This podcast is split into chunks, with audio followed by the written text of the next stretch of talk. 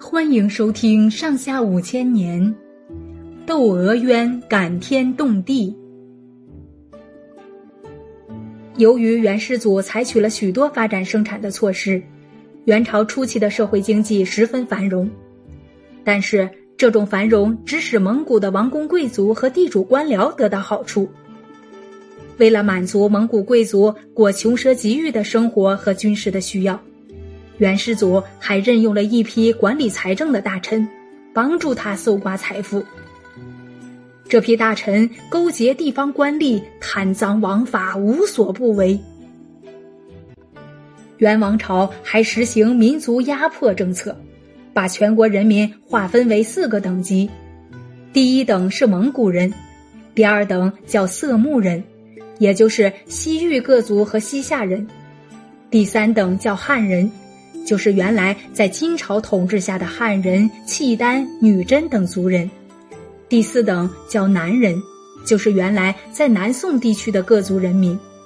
四个等级的人政治地位和待遇不同，汉人和南人受到百般歧视，在残酷的阶级压迫和民族压迫下，各族劳动人民都过着悲惨的日子。贪污横行，冤案多得数也数不清。元世祖死后，他的孙子铁木儿即位，就是元成宗。元成宗时期，这种贪赃枉法的情况越来越严重。有一次，查出有贪污行为的官吏一万八千多人，冤案达到五千多件。当时在大都流行着一种戏剧，叫杂剧。一些有正义感的读书人不满官府的黑暗统治，利用杂剧的形式来揭露官场的罪恶和社会的不平现象。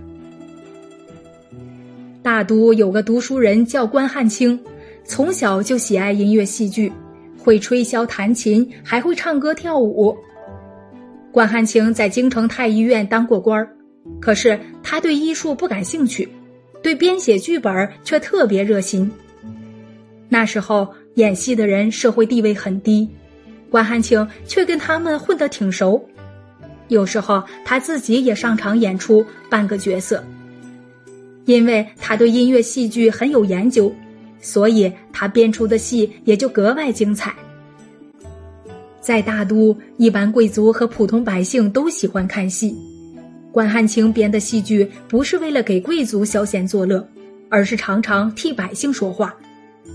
他把看到的、听到的人民的悲惨遭遇都写进他的剧本里，《感天动地窦娥冤》就是他的杰出的代表作品。《窦娥冤》的主要人物是楚州地方一个贫苦女子窦娥。窦娥从小就死了母亲，她父亲窦天章还不起债，又因为要上京赶考缺少盘费，就把她卖给孤苦的蔡婆婆家做童养媳。到了蔡家没两年，丈夫就害病死了，只剩下窦娥和她婆婆两人相依为命的过日子。楚州有个流氓叫张驴儿，欺负蔡家婆媳无依无靠，跟他父亲张老儿一起赖在蔡家，还逼迫蔡婆婆嫁给张老儿。蔡婆婆软弱怕事，勉强答应了。张驴儿又胁迫窦娥跟他成亲。窦娥坚决拒绝，还把张驴儿痛骂了一顿。张驴儿就怀恨在心。过了几天，蔡婆婆害病了，要窦娥做羊肚汤给她吃。张驴儿就偷偷的在汤里下了毒药，想先毒死蔡婆婆，再逼窦娥成亲。窦娥把羊肚汤端给蔡婆婆喝，蔡婆婆接过碗之后，忽然要呕吐，就不想喝了。就让给张老儿喝了，张老儿中了毒，在地上翻滚了几下，就咽了气儿。张驴儿毒死了自己的父亲，却把杀人的罪名栽到窦娥身上，告到楚州衙门。楚州知府姚务是个贪赃枉法的贪官，背地里被张驴儿用钱买通了，把窦娥抓到公堂讯问，逼他招认是他下的毒。窦娥受尽了百般拷打，痛得死去活来，还是不肯承认。陶务知道窦娥待她婆婆很孝顺，就当着窦娥的面要拷打蔡婆婆。窦娥想到婆婆年纪老，受不起这个酷刑，只好含冤招了供。贪官陶物把窦娥屈打成招，定了死罪，把她押到刑场去处死。窦娥眼看没有伸冤的地方，她满腔悲愤的咒骂天地：“地爷，你不分好歹，何为地？天爷，你错勘贤愚，枉为天！”在临行的时候，他又向天发出三桩誓愿：一要刀过头落，一腔热血全溅在白练上；二要天降大雪遮盖他的尸体；三要让楚州大旱三年。窦娥的誓愿居然感动了天地。那时候正是六月大伏天气，窦娥被杀之后，一霎时天昏地暗，大雪纷飞。接下来，楚州地方大旱了三年。